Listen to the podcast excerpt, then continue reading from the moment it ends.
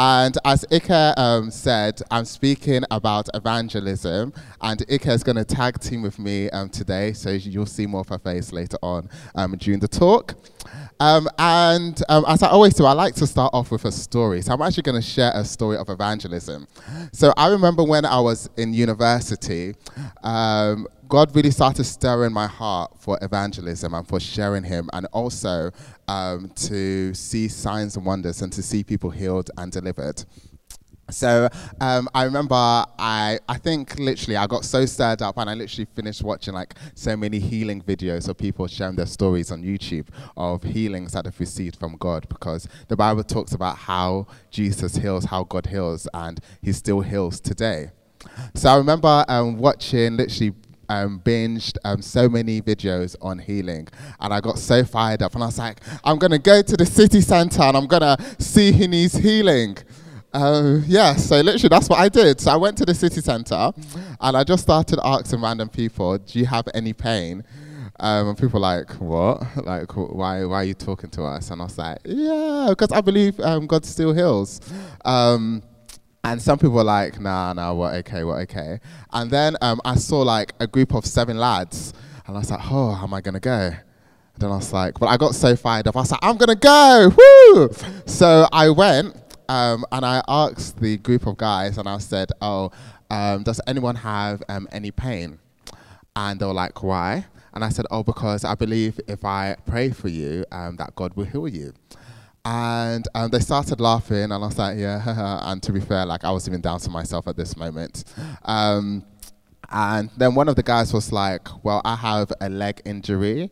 Um, and I'm in like really bad pain, and I really want to play um, football this season. And our first match is next week, and it was like you can try and pray for that.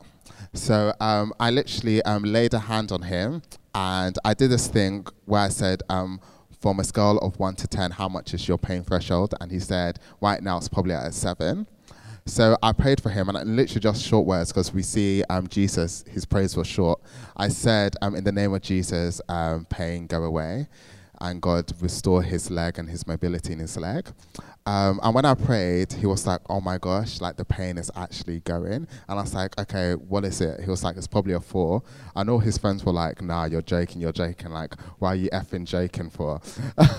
and, uh, and then I, I prayed, um, another time and it was like nah it's actually going like it's it's a two and then um, i prayed for him a final time and it was like all my pain all my pain is gone and his friends were like, no, why are you effing lying? Da, da, da, da, da, da.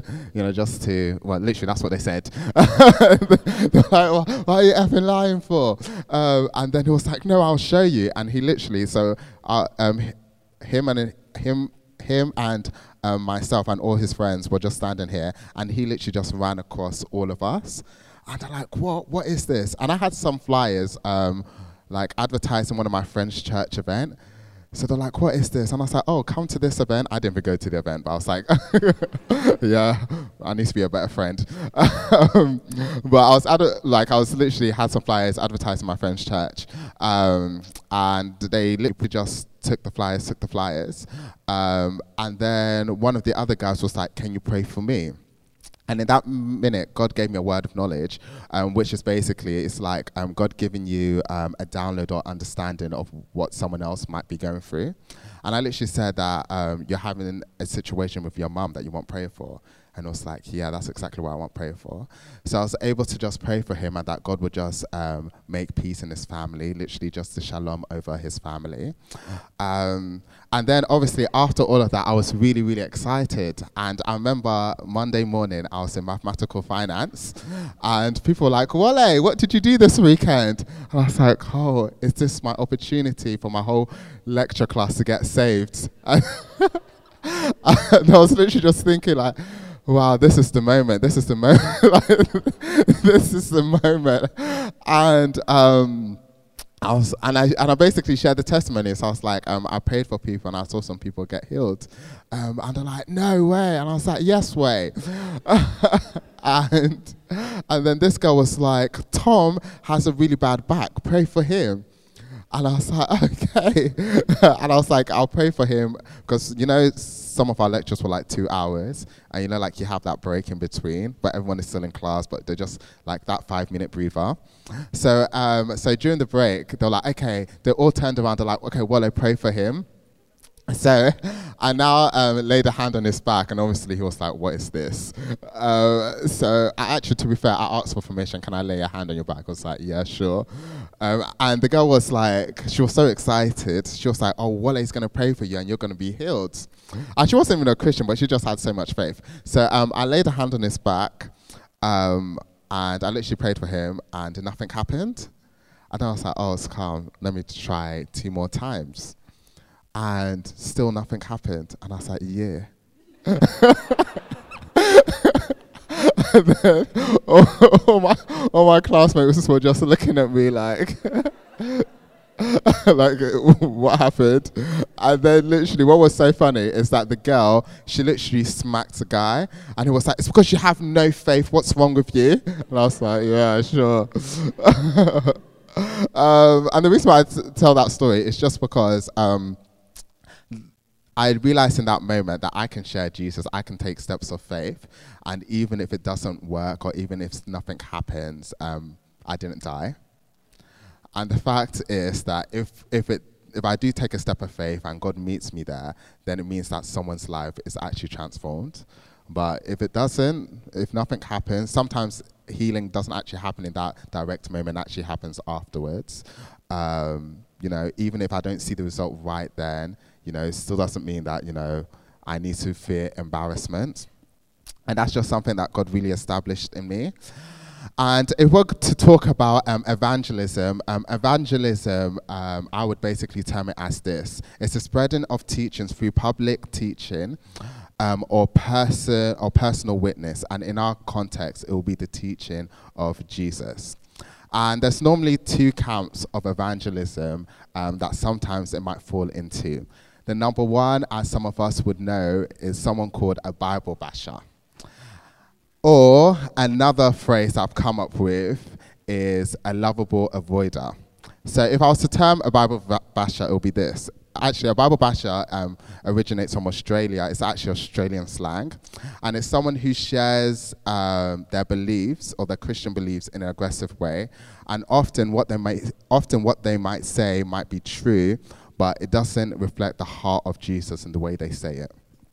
And a lovable avoider is a Christian who's well liked, well received from their community, from their friends, from the people around them, but they avoid sharing their faith perhaps um, due to their fear of persecution, like we spoke about um, last week, or perhaps the fear of not being liked or relatable. And if I'm being honest, in today's millennial culture, um, in a society where there's growing tolerance and the growth of free speech, I don't really come across people who fall in the first camp in terms of Bible basher. But however, um, it's really easy um, to fall into the second camp of being a lovable avoider, where we actually do not share our faith. And um, if I was to talk about like what is the gospel, why do we share um, the gospel, and what is it? Um, I have my lovely whiteboard back. Yay! Does anyone remember the first preach of Imprint London? I think this is what our thirteenth week. Wow, God, we're still here. so could you hold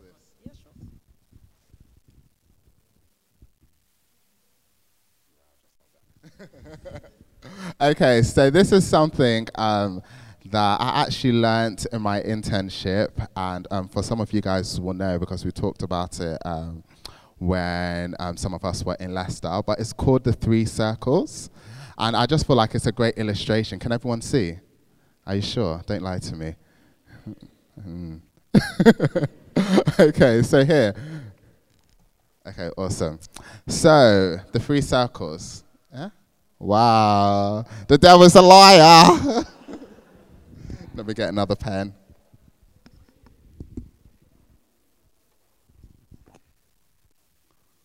My God is a winner. Amen. Okay, so let me actually draw three circles. Okay, so I'm going to draw a love heart. Yes. Oh, beautiful, beautiful. Okay, and then I'm going to draw a zigzag. I'll explain what that is. And then obviously I'm going to draw the cross. Yeah. Okay, so essentially, this is just a quick synopsis of um, an illustrative example of what the gospel is. So, in the beginning, God created a perfect world where there was perfect union with mankind. And because of that, mankind knew who they were. They were completely secure in their identity and they were secure in their relationship with God. And everything worked perfectly, essentially. But what happened was that over here, mankind decided to do their own thing. And this is where we come across the word sin where we basically turn away from God's perspective, turn away from God's desires, His pursuits, and we follow our own perspective and we follow our, our own desires. And as a result, because of sin, it caused this world to be broken. Where we see a lot of strife, where we see jealousy, where we see murder, um, where we see a lot of toxic things, and for example, even toxic relationships and abuse. And God looking at this, he was like, I need to do something that will connect my people back to me. I need to do something that will not um, separate my people from me because sin separates us from God.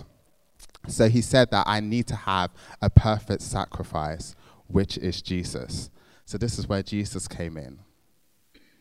So Jesus came in and he took all of the sin, he took all of our burdens, he took all of our shames, and he died. And now, when he resurrected on the third day, it meant that whoever believes in him, also their sinful nature breaks. That they, they also do not need to live under the shame, the guilt, the addiction that once plagued them before because of all of the mess over here. And as a result, through a relationship with God, through a relationship with Jesus and believing in Jesus, we are connected back to our Heavenly Father. And that's how we receive eternal life. Does that make sense? So we're going to go over it in our cruise, um, which is our small groups, um, later on this week. But that is just a quick synopsis of um, yeah, what I feel like the gospel is. And another thing that I'll say evangelism is essentially sharing the reality of Jesus in our own context, where in our own way, or perhaps um, in our own relationships, we share his perspective, we share his reality.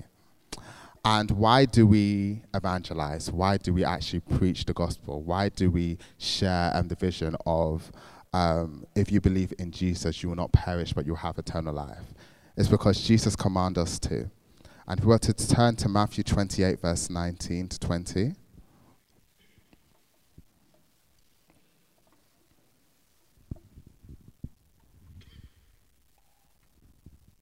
When you're there, so, oh yeah. Let me get rid of this board. Awesome. It says, um, therefore, go and make disciples of all nations, baptizing them in the name of the Father and the Son and of the Holy Spirit, and teaching them to obey everything I have commanded you. And surely I am with you to the very end of the age. And let's turn to 2 Corinthians chapter 5, verse 17.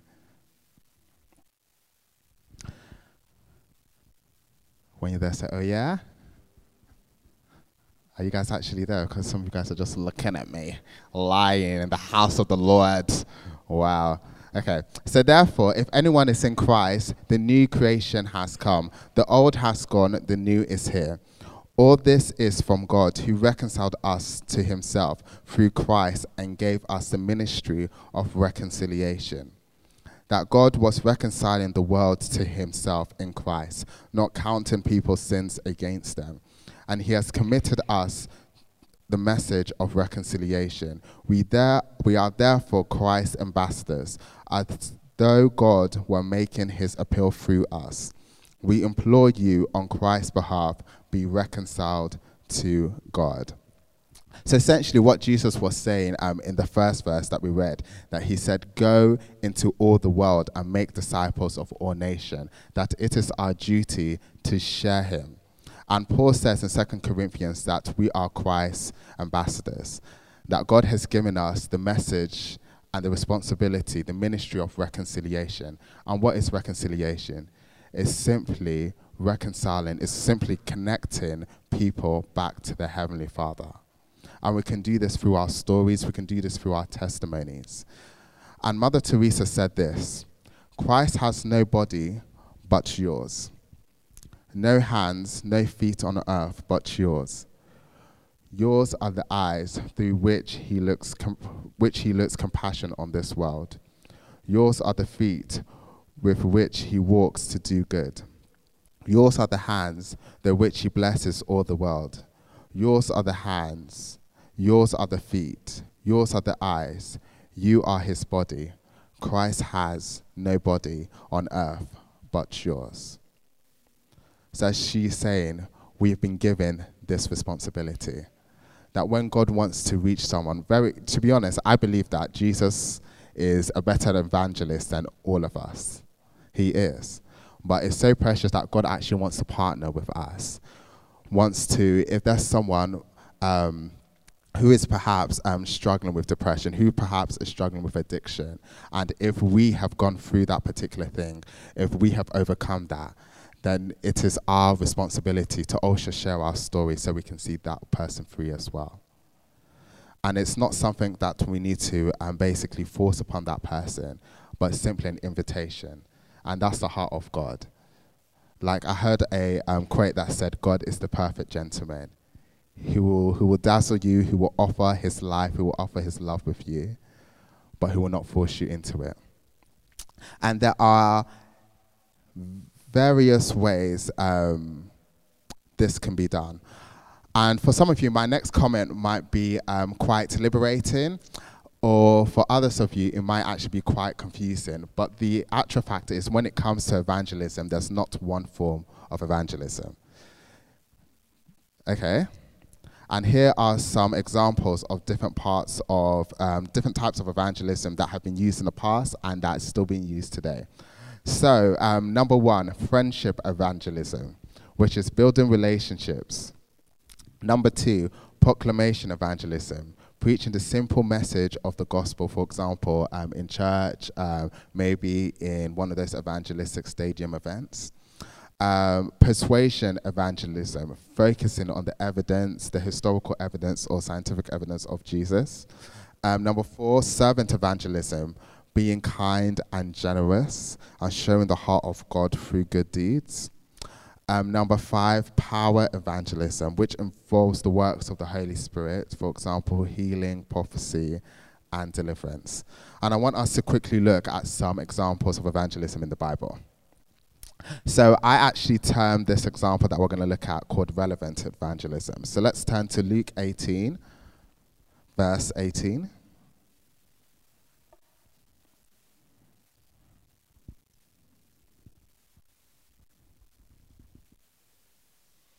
Okay, it says, A certain ruler asked him, Good teacher, what must I do? So, um, just to give um, some context, so a rich young guy came to Jesus and said this. A certain ruler asked him, um, Good teacher, what must I do to inherit eternal life? Why do you call me good? Jesus answered, No one is good except God alone. You know the commandments you shall not commit adultery, you shall not murder, murder. you shall not steal, you shall not give false testimony, honor your father and mother. All these I have kept since I was a boy, he said. When Jesus heard this, he said to him, You still lack one thing. Sell everything you have and give to the poor, and you will have treasure in heaven. Then come follow me. When he heard this, he became very sad because he was very wealthy. Jesus looked at him and said, How hard is it? Sorry, I kind of lost where I am. How hard um, how hard is it for the rich to enter the kingdom of God? Indeed, it is easier for a camel to go through the eye of a needle than for someone who is rich to enter the kingdom of God. So Jesus actually got asked the perfect question. Someone came to him, he didn't actually have to go to the person. And this person, who was rich, who was wealthy, came to him and said, Jesus, what must I do in order to have eternal life? What must I do to receive, yeah, to receive eternal life, to actually be saved? And this young guy, he was basically, you know, I've, I've, I've obeyed all the commands. You know, I there's not one law that I have broken. But for him to actually ask that question means that he knew he was still separated from God. That even though he was perfect externally, he knew that spiritually there was still a disconnect. That there still that was there still wasn't an assurance that he would have eternal life. And I find it really interesting that Jesus actually did not say, Whoever believes in me shall not perish but have eternal life. John 3, verse 16. He didn't say that. But he did say this. He says, If you truly want to follow me, then sell all your stuff and then come. And then come and follow him. And he didn't just say a fact, but he basically touched on money. And the reason Jesus did this is because, you know, Jesus is not just someone who's just interested in just saying a fact, but he's interested in actually engaging with that person's heart. He saw that this person, that the thing that's separating him from complete devotion to God was money. That this guy had a divided heart. And Jesus has the habit of touching on those things in our lives and other people's lives that are separating that person from him.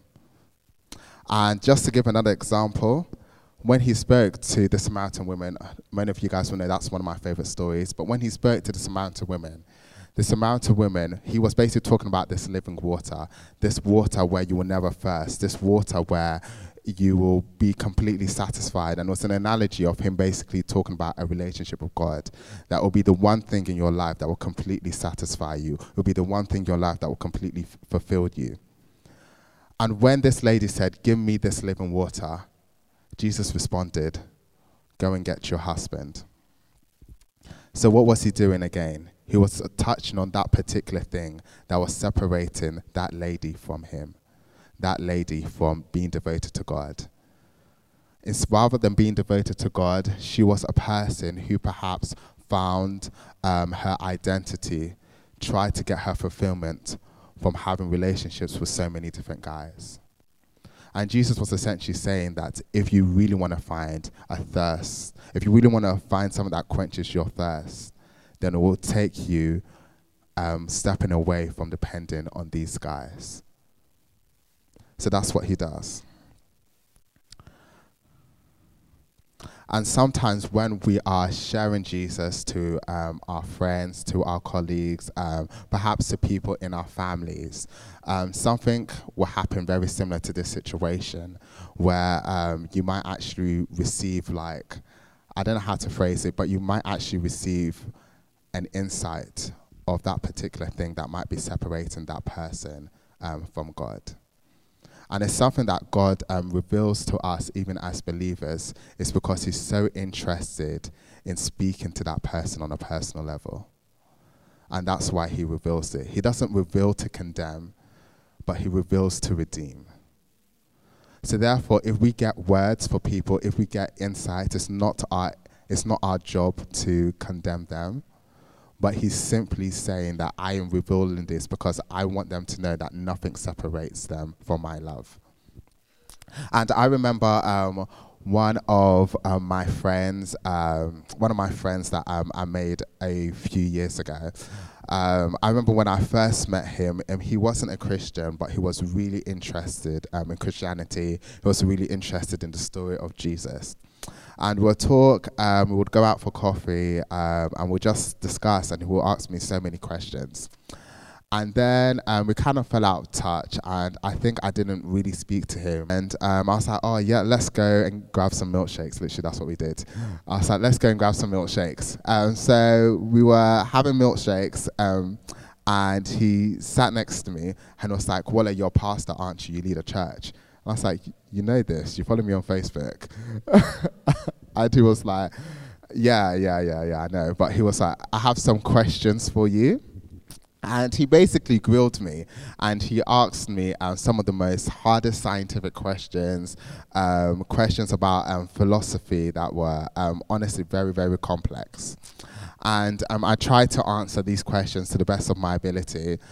And after I asked, um, answered all of the questions, I basically said to him, Okay, brother, I've answered your questions. Are you going to tell me what's actually up? And he said to me that my grandmother died. And she said, and he said, and she was the one person in my family that actually believed in God. And she was such a beautiful, she was such a pure, she was such a lovely lady. Why did God take her away from me? And that's the thing, that was the thing that God was touching on in that moment. That even though that death perhaps has come into your situation, there's nothing that separates you from me. And that's what he does. And another thing with this thing that I term um, relevant evangelism, in these two stories of the Samaritan women and in the story of um, the rich young guy, we see that Jesus speaks their language. Jesus says to the young guy that there are treasures in heaven. It's interesting he says that to a rich young guy. It's because that was the one thing that was completely thinking about he says to the Samaritan women, There's living water. And it might seem um, a bit obvious, but they were literally standing next to a well. And this lady would have understood in her context what it meant to thirst. So Jesus is a person that speaks people's languages. And sometimes, even some of us in this room um, are Christians, and some of us who might not be Christians, we might have all been in that situation where someone tries to um, share Jesus or evangelize to us and they use words that no one understands. Or they say something that's completely irrelevant. And the actual fact is, that's not what Jesus is like. And um, I remember another story when um, I was actually helping out at Christian. Um, I was I was a student. I think was my no, I wasn't a student. So what was I doing on campus? Oh yeah, so I was an intern for a church. Yeah, so um, I was an intern, and um, Christian Union asked whether I could help out with their missions week. Our missions week is basically a week that's dedicated on campus to evangelize, um, and it's really cool because you get essentially there's lots of different events um, throughout the week, and you get free food, which is amazing. Um, so they put on this um, big series of talks, um, like really relevant talks um, throughout the whole week. And there was one called um, Why Does God Care Who We Sleep With? And obviously that just dragged so many people in, so many people from different walks of life in. And but there was this one guy. Um, so let's say the talk was on Tuesday. There was this one guy um, who came up to me because I was holding a sign for the Wednesday talk.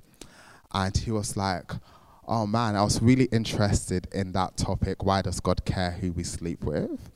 And he came up to me he was, and he said, Do you mind if you answer my question? Like, why does God care who we sleep with? And I, honestly, I can't remember what I said, but I basically um, tried to answer it. And we are just having, he was a really cool guy, we are just having a discussion. And um, all of a sudden, um, we got into a conversation about weed. I don't know how that, I don't know the relevance of that, but we got into a conversation of weed. Um, and he said, and I basically asked him, so why do you smoke um, so much weed? Like, I was honestly just uh, really interested. And he said to me that weed just calms me down it makes me um, it makes me think clearly and i just feel like so much peace um, when i smoke weed and as he was saying this, I was just thinking that I don't smoke weed, but what's the thing that calms me down? And what's the thing that um, helps me to think clearly? And before I could even like completely process my thoughts, I just uttered, Jesus is my weed. he was just like, what? And I was like, yeah, I'm going to go with that. Jesus is my weed. Um, and he was like, okay, explain. And I said, just like you, Like Jesus helps me to think clearly. You know, His Spirit, God's Spirit, living inside of me, the Holy Spirit, helps me to process things, helps me to calm down, and I can live in a state of peace that transcends my situation. And I said, but the issue is, is that yeah, weed might do that for you, but you have a cheap substitute, and you actually have to pay for your thing. But I don't have to pay for Jesus. And what was so funny is that he, he said to me afterwards, Oh, I get this Christian thing now. I understand it. and what's really humorous is that in some type of weird way, um, God gave me the ability to speak his language. Um, but that's what he does. Like he gives us the ability to to speak personally to a person's situation. And we're to look at other types of evangelism. Um, power evangelism, and this involves the work of the Holy Spirit. So, Acts chapter 1, verse 8 says, But you will receive power when the Holy Spirit comes on you, and you will be my witness in Jerusalem and in all Judea and Samaria and to the ends of the earth. So when the Holy Spirit comes, the Bible talks about that the Holy Spirit is our guide, it strengthens us, it's our counsel, but it also gives us the power to see people healed, to see people set free, to physically see people delivered on a physical, on a spiritual, or even um, on a mental level. And it's the authority that we've been given when we say yes to Jesus to do great signs and wonders. And the thing is, when it comes to healing, when it comes to um, laying hands on people who might be um, unwell, it is not a um, it's not the end result. It's not a means to an end.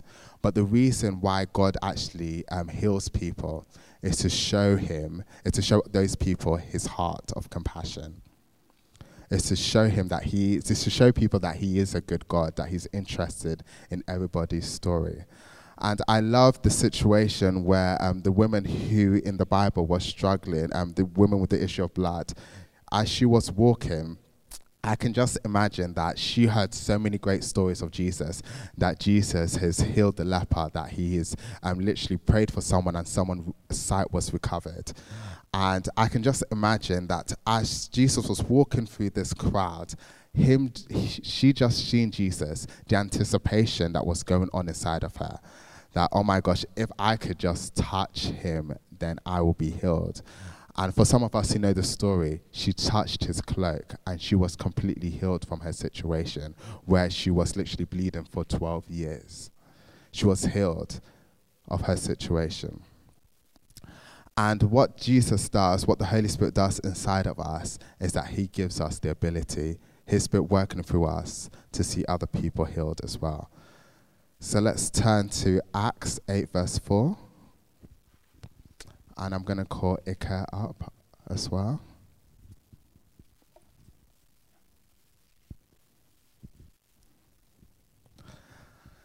So it says, so this was Philip who was preaching Samaria. It says, those who had been scattered preached the word wherever they went.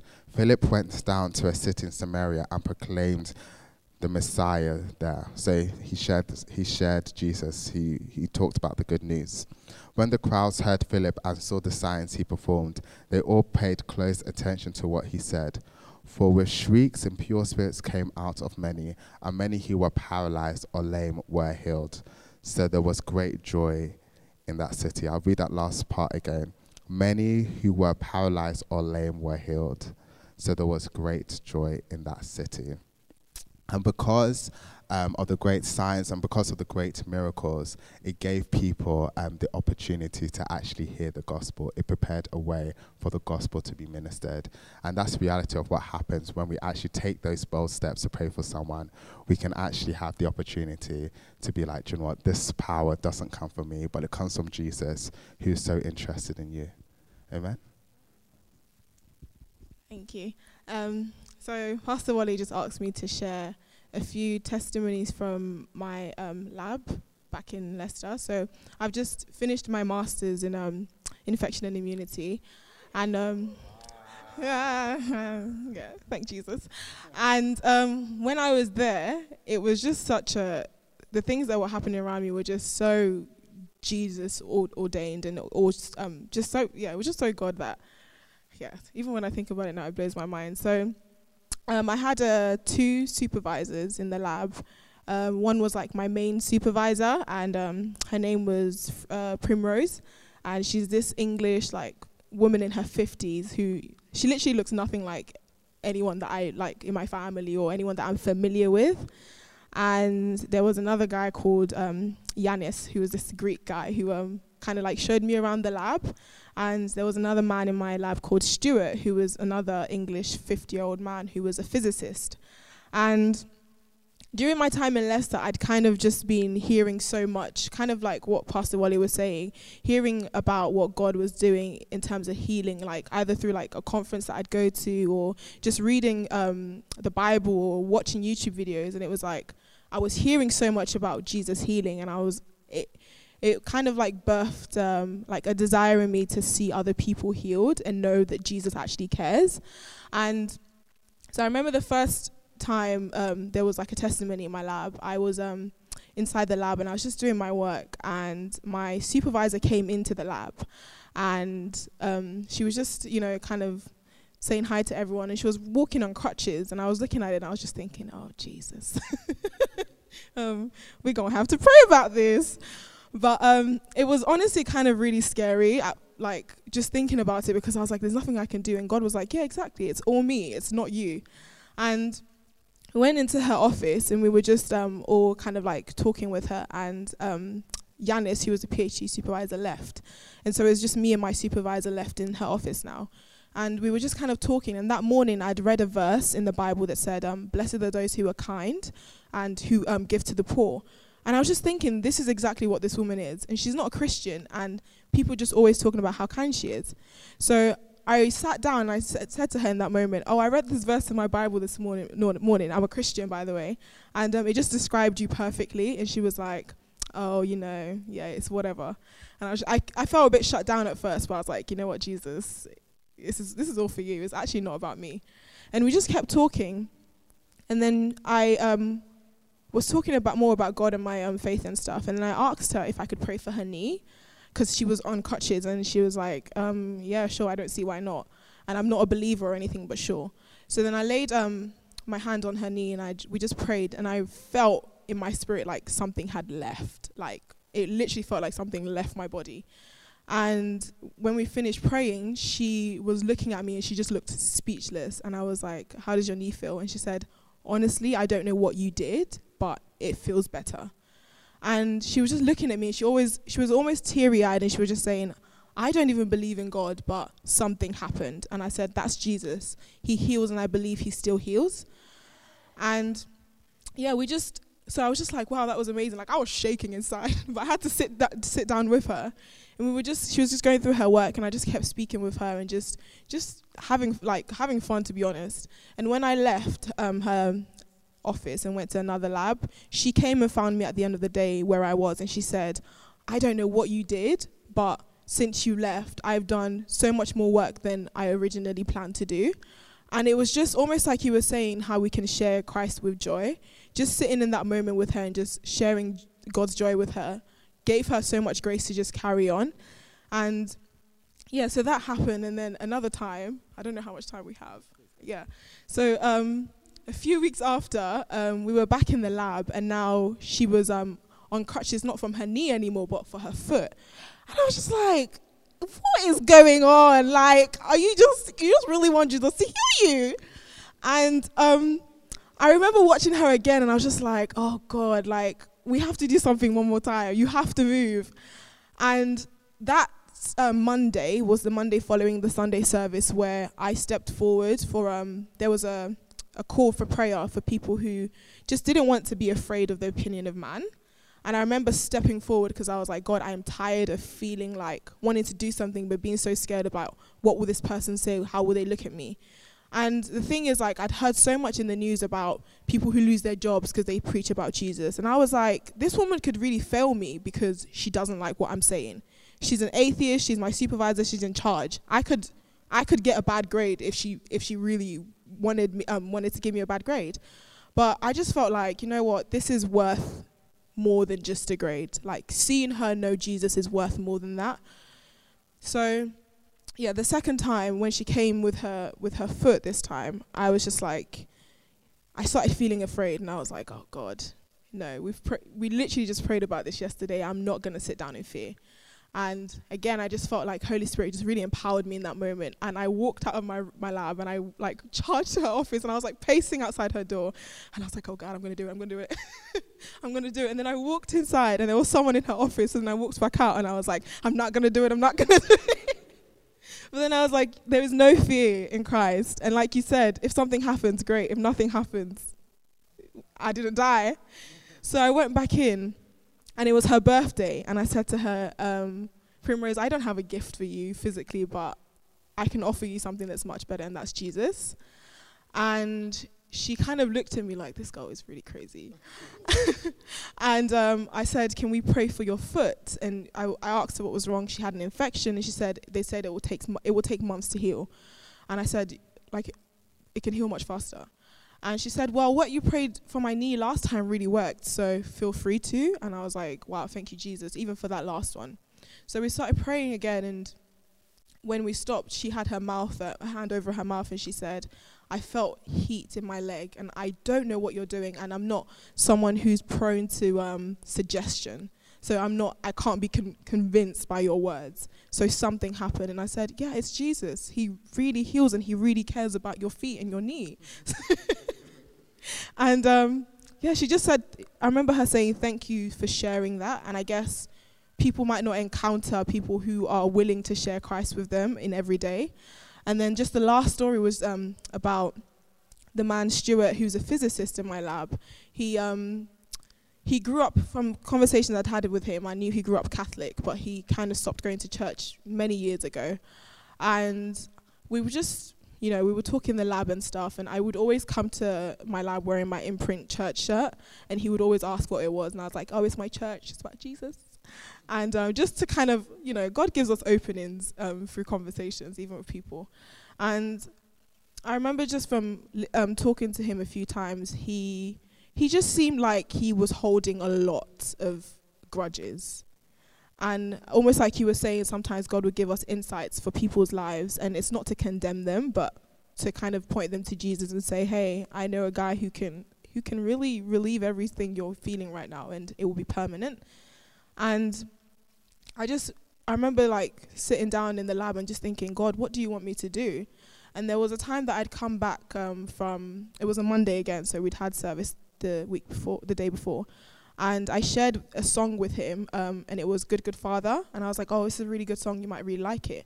And he he listened to the song, and when I came back to the lab, he was listening to another song called "Build My Life," and I was just like, "Wow, thank you, Jesus!" Like he he chose to press play on another gospel song, and there was just um, a day where I just really felt like a lot was happening in his life. And I just sat down next to him and I said, "How was your week?" And he said, "You know, honestly, it's been it's been horrible. Like the uni are they're battling me, and ju- there was just a lot going on." And I basically asked him if he felt any hurt in any area of his life, and he said, "Yeah, he felt hurt by the uni, and also a few years ago he'd um not a few like 24 years ago he'd lost his brother to um, a motorbike accident, and the guy who killed his brother got away free." And he said from then on, he kind of questioned how good God really was, if he could allow that to happen. And I just remember sharing with him some of the, I guess, misfortunes that have happened in my life and how God has entered into those situations. And I've really seen that God didn't actually make this happen.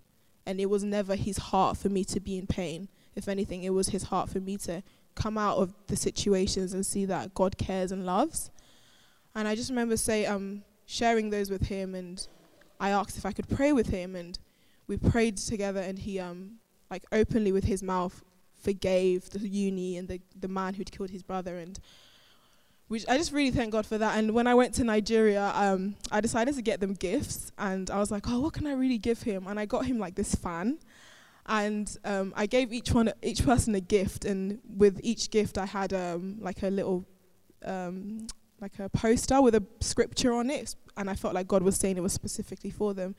And I received an email from Stuart, and he basically said, um, Thank you so much just for sharing your faith. For the first time, I feel like I want to reconnect back with God. And I was reading this book at the time called God is Good, He's Better Than You Think. and I knew it just wasn't for, the book wasn't for me. It was actually for him, and I gave him the book, and yeah, he was just really appreciative and said, like, I shared it with my family, like my wife and my kids, and I said, wow, because I remember seeing a picture of his kids, and they were like emo, and I was like, Lord Jesus, and yeah, I just really thank God for everything that He's done, and I think one thing that really changed for me was God placing a burden, like His burden, on my heart. And I remember just um, just when Pastor Wale said to share this word today, I felt like um, God was basically saying that we are carrying so many of our own burdens and so many of our own weights in life that we can't even let them go to kind of carry God's burdens, you know. And you know, he, the Bible says that His yoke is easy and His burden is light, and He He wants us to carry His faith. And it's not a thing of you're guilted if you don't, if you're condemned if you don't share the word with your um, your colleague, your coworker. That's not that's not how God works. He doesn't come to condemn us. He comes to save.